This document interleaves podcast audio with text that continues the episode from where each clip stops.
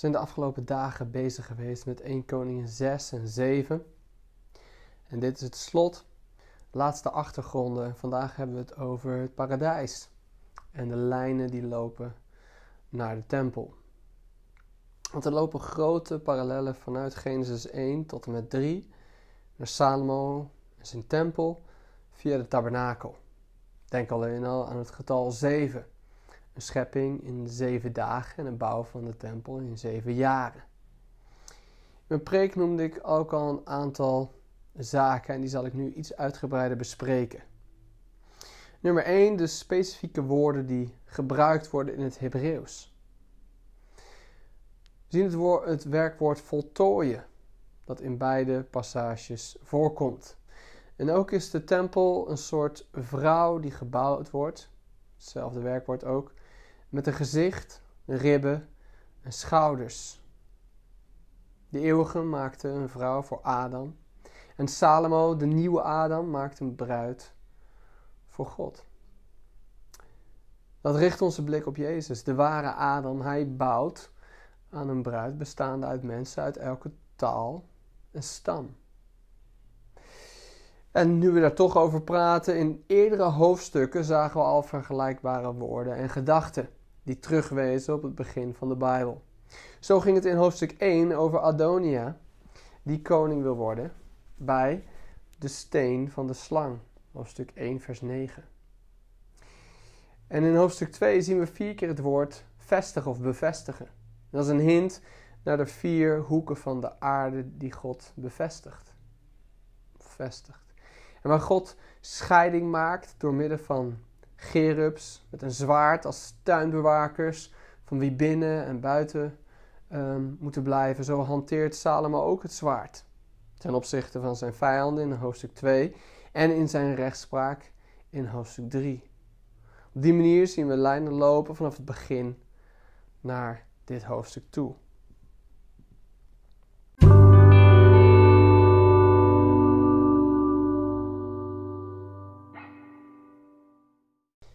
Daar blijft het niet bij. Er zijn andere voorbeelden nog. Zo in de tweede plaats kunnen we denken aan de grote hoeveelheid bloemen, vruchten en groenten die we zien. In de tempel vormgegeven als versiering, in het paradijs rijkelijk aanwezig. Het paradijs was een lusthof. Daarbij mogen we bijvoorbeeld denken aan de zegeningen van het leven met God. Paulus zegt in Efeze 1: Gezegend zij de God en Vader van onze Heer Jezus Christus, die ons in de hemelsfeer in Christus met talrijke geestelijke zegeningen heeft gezegend. En we kunnen ook denken opnieuw aan Psalm 134, vers 3: Mogen uit Sion de Heer u zegenen, die de hemel en aarde gemaakt heeft. We kunnen in de derde plaats denken aan Gerubs als wachters. In de tempel aanwezig bij de ark. In het paradijs aanwezig als wachters dat Adam en Eva werden verdreven. Het herinnert ons aan de heiligheid van God. We komen hier niet binnen als we niet gereinigd en geheiligd zijn. Zonder bloed geen vergeving. In de vierde plaats kunnen we denken aan de verschillende verwijzingen naar water. Zo zou water vanuit de spoelbekkens um, vanuit de tempel alle kanten opstromen. Een beeld van de zegen die stroomt vanuit de tempel richting de wereld. Denk terug aan de roeping van Abraham.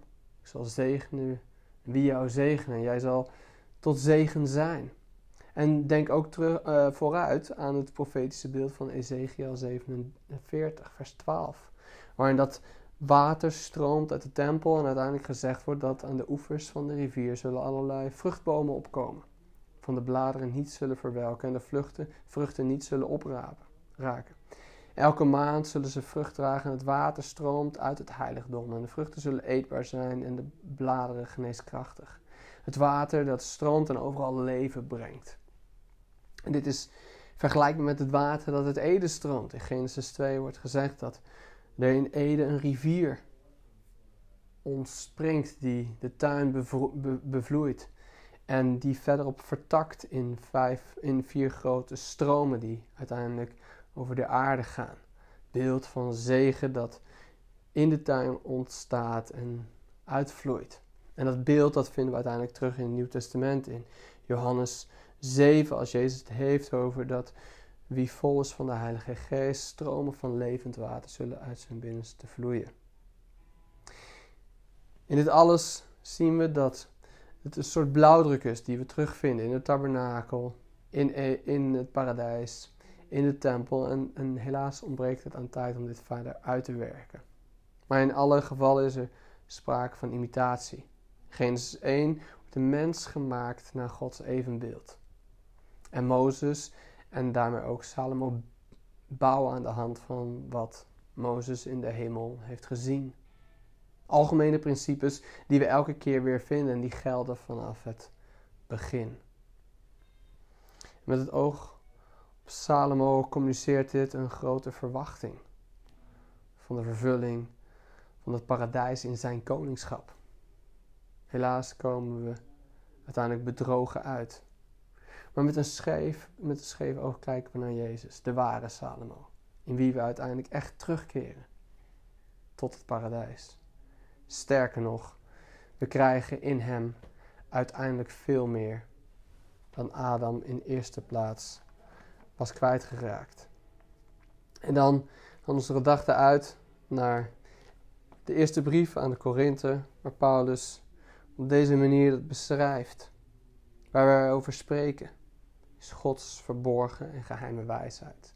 Een wijsheid waarover God voor alle tijden besloten heeft dat wij door haar zouden delen in zijn luister.